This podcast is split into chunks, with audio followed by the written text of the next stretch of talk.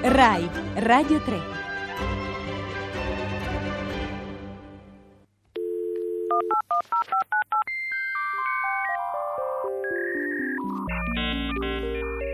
Io non ho paura. Allora la parola di oggi è YouTube, l'ospite, il prof della nostra lezione eh, di web e nuovi media è Antonio Sofi, buongiorno. Voi. Antonio Sofi è docente di sociologia della comunicazione all'Università di eh, Firenze, ma è anche un blogger molto noto, weblog.it, lo potete seguire lì e potete scriverci al 335 5634 296 per eh, interagire con noi, per porre eh, domande, per dirci la vostra su come utilizzate uno dei siti eh, ormai più popolari eh, della eh, rete, il terzo sito più popolare, più visitato al mondo, appunto YouTube. Erano i primi mesi del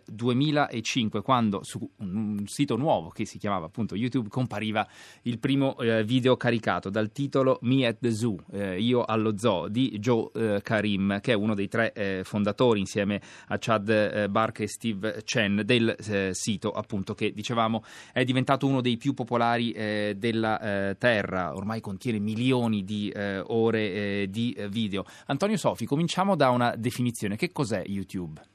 YouTube è, un,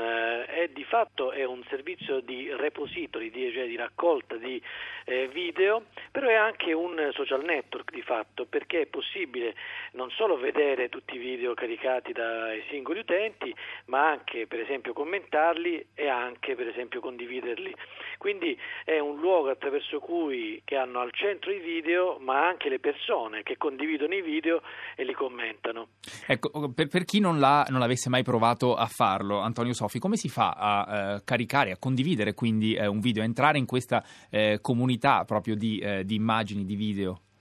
Molto semplice, c'è una procedura di iscrizione abbastanza tipica dei social network, ti iscrivi e a quel punto puoi con un semplice clic caricare il tuo video che va a finire nella tua pagina profilo. Da quel punto, se tu eh, metti come settaggio la possibilità che tutti lo vedano, tutti lo possono vedere. Quindi la cosa interessante è che mettendo un video online nel tuo profilo, però poi può essere potenzialmente visto e condiviso da eh, tutta la comunità di YouTube, ovvero davvero poi tutta internet. Ecco, ci sono dei vincoli rispetto a quello che uno può eh, caricare eh, di eh, video su, su YouTube? Sono dei vincoli di lunghezza, anche dipende, dipende, anche da che tipo di user sei, perché poi per alcune tipologie di user professionali questo vincolo non esiste più. E, e, poi ci sono dei vincoli legati al copyright, per esempio legato a eh, dei video che sono proprietà eh, di eh, televisioni o altro, potrebbero essere poi a un certo punto tolti da YouTube perché eh, i, i diritti non, non sono tuoi. Però per quanto riguarda per esempio, tu citavi il video di, eh, del creatore di YouTube allo, allo, zoo, beh, quello ovviamente era un video fatto e girato da lui e quello poteva tranquillamente metterlo come tutti i, video amatoriali. Certo, eh, di video amatoriali veramente ce ne sono eh, tantissime dalle feste di compleanno ai viaggi, agli eh, scherzi, a, a, qualsiasi tipo davvero di n- natura di, eh, di video. se eh, YouTube all'inizio era soprattutto appunto un luogo probabilmente di condivisione di questi video amatoriali, nel tempo è evoluto e adesso Antonio Sofi è diventata una realtà eh, davvero molto variegata in cui an- ancora c'è questo eh, spazio naturalmente per la condivisione, spesso anche magari giocosa dei video amatoriali, ma eh, come eh, citavi eh, tu poco fa eh, c'è spazio anche per i professionisti e anzi proprio in questi giorni YouTube ha lanciato una nuova iniziativa di 100 nuovi canali dedicati, una sorta insomma di grande TV con canali numerosissimi e opportunità diciamo di visione pressoché infinite. Sì, hai detto bene, essendo un po' una palestra eh, aperta e libera, eh, YouTube ha permesso a tutti di eh, sperimentare varie possibilità di, di, utilizzo. Si va quindi dal semplice mettere online il video amatoriale del proprio figlio o della propria gita da far vedere ai parenti, fino a sperimentare delle forme abbastanza evolute di utilizzo dei video, per esempio televisive. Non sono pochi i casi in cui le serie televisive, piuttosto che addirittura delle serie appositamente pensate pensate per YouTube vengono caricate su eh, internet, su YouTube appunto e poi magari hanno anche uno sviluppo più tradizionale, oppure per esempio la, il, il, gioco di trailer di, eh, di, di, film o di serie tv che andranno in onda, insomma è diventato di fatto una specie di propaggine eh, delle forme più tradizionali di televisione che hanno peraltro la cosa fantastica di avere un, un audience praticamente eh, infinita, grande tanto quanto internet. Ecco, eh, intanto vi ricordo che potete sempre scriverci al 335 5634 296, ma Antonio Sofi, come si spiegano quei fenomeni che in questi anni eh, sono stati appunto poi eh, ricorsivi, adesso poi la, la, realtà di YouTube si è molto eh, differenziata e articolata, ma ehm, appunto spesso abbiamo visto crescere dei fenomeni eh, su YouTube, magari fatti da eh, singoli utenti che avevano messo video amatoriali e che sono rimbalzati letteralmente nella popolarità, diventando un fenomeno virale. Come si spiegano? Ma questa è la cosa affascinante non solo di YouTube ma di internet, in questo caso come dire, il mercato dei video televisivi è tradizionalmente un mercato molto chiuso, nel senso che sono pochi player, pochi luoghi, è difficile entrarvi a, già a pubblicare, a, ad avere le cose sulla televisione. YouTube ha permesso di avere un canale in cui i talenti potessero esprimersi e non sono pochi i casi in cui qualcuno ha messo, che ne so, la propria canzone, eh, un cantante esordiente si è messo a cantare davanti alla telecamera con la propria chitarra e eh, via via, pian piano, apprezzato dagli utenti, alla fine è arrivato a eh, pubblicare disco, dischi con eh, le major oppure dei talenti di video editing che hanno fatto dei filmati amatoriali e poi pian piano hanno acquisito pubblico. Insomma, la cosa interessante è proprio che YouTube diventa un luogo di sperimentazione e anche proprio di emersione di talento. È un'immersione eh, di mm, talento. Um, Antonio Sofi, lei tra l'altro eh, si occupa anche di, concretamente di eh, TV eh, in, un, in, un, canale tradizionale, diciamo, come eh, è Rai 3, lavora ad Agora, dove cerca di, però proprio di sperimentare un po' la cross medialità, anche l'incrocio eh, e la sovrapposizione dei canali di comunicazione.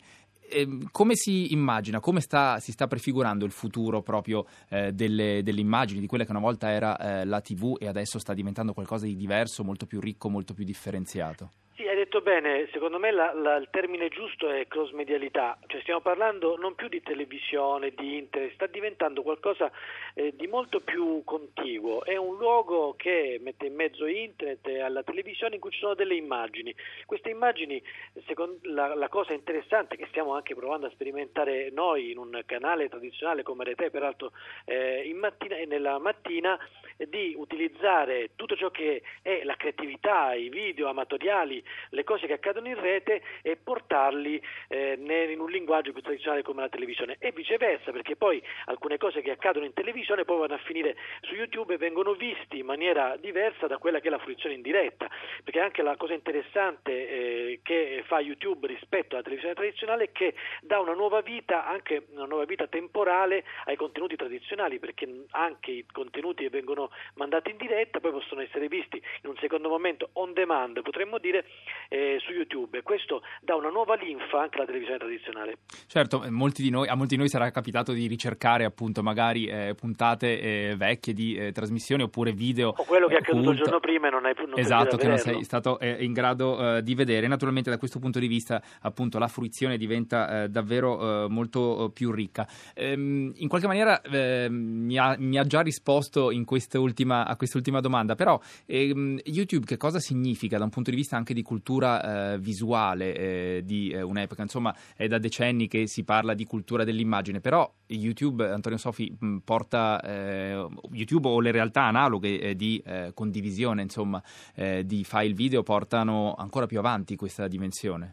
Sì, dico una cosa che è apparentemente controintuitiva. YouTube sta raccontando una cosa, chi si occupa di immagini, che non bisogna aver paura della lunghezza. Cioè, paradossalmente si è iniziato a YouTube ehm, con una logica per cui ci vogliono e sono importanti i video brevi, bisogna stare sulla durata, bisogna spezzettare il più possibile i contenuti perché sennò nessuno li vede. E invece poi si è scoperti via via che eh, su internet funzionano anche i contenuti lunghi, anzi i contenuti lunghi vengono più apprezzati. L'abbiamo visto nella comunicazione politica, per esempio, ma anche appunto nelle serie, nelle, nei contenuti satirici. Insomma, eh, YouTube, curiosamente, che è il luogo della velocità o dovrebbe essere, sta insegnando alla televisione o alla comunicazione video tradizionale che si possono fare anche contenuti lunghi se sono fatti bene.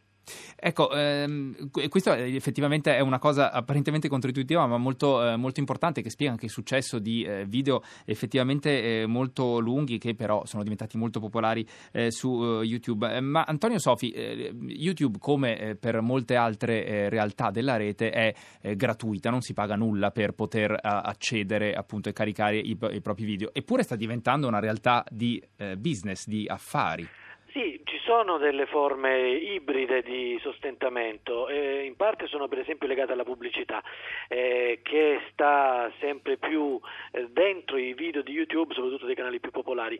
quindi di fatto YouTube paga una percentuale della pubblicità a chi, a chi mette i propri contenuti online, anche per invogliare i produttori di contenuti tradizionali a caricare i propri contenuti su YouTube. Un altro elemento può essere per esempio la eh, vendita, comunque le, le il legame con dei prodotti collaterali che possono essere per esempio eh, la vendita di DVD piuttosto che gli MP3 per le canzoni, dei, dei video messi online, insomma eh, alla fine sta diventando comunque un luogo di grandissima visibilità in cui farsi vedere innanzitutto e poi anche avere del, dire, dei, dei, dei, modi per far eh, soldi in maniera indiretta. Eh, Antonio Sofi, mentre ricordo ancora che potete scriverci al 335 5634 296,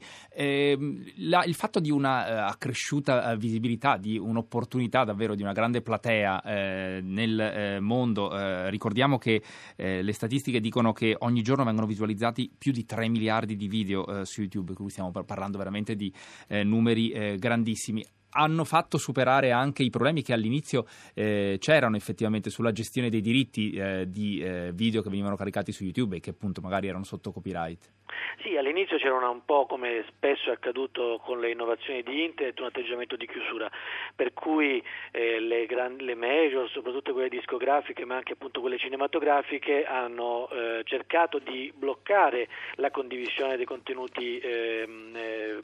su YouTube. Questo ancora accade perché ovviamente non è del tutto finito questo atteggiamento, però si sta cercando di trovare appunto delle forme ibride che non ti chiudono del tutto alla presenza su un portale, su un luogo così vissuto. Cioè, in realtà YouTube è diventato una, eh, un elemento centrale della dieta visiva e iconica della nostra, della nostra vita eh, e soprattutto le nuove generazioni, quindi essere fuori da YouTube è quasi come essere come dire, fuori dai palinsesti TV. Ecco, fuori dai palinsesti TV, ma eh, Antonio Sofi, eh, lei eh, al, con i suoi allievi all'Università di eh, Firenze o gli altri ragazzi che le capita di incontrare nel suo lavoro lo usano YouTube, lo usano eh, davvero quotidianamente?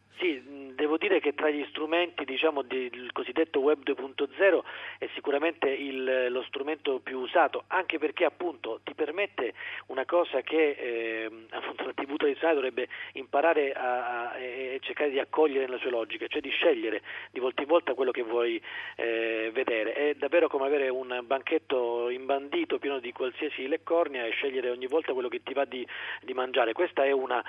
dire, una, una modalità ormai che fa parte del nostro modo di vivere la rete e i video e le nuove generazioni lo fanno in maniera naturale. Ecco, eh, a proposito di questo, eh, Maria al 335-5634-296 ci eh, scrive, eh, ma non c'è un controllo sui video per esempio dei bulli che fanno le loro bravate o comunque vengono poi ritirati? Ricordiamo c'è stato un caso abbastanza eh, discusso insomma eh, nel, negli anni scorsi o più di un caso. E poi ci chiede anche una curiosità, cosa vuol dire letteralmente YouTube? Beh,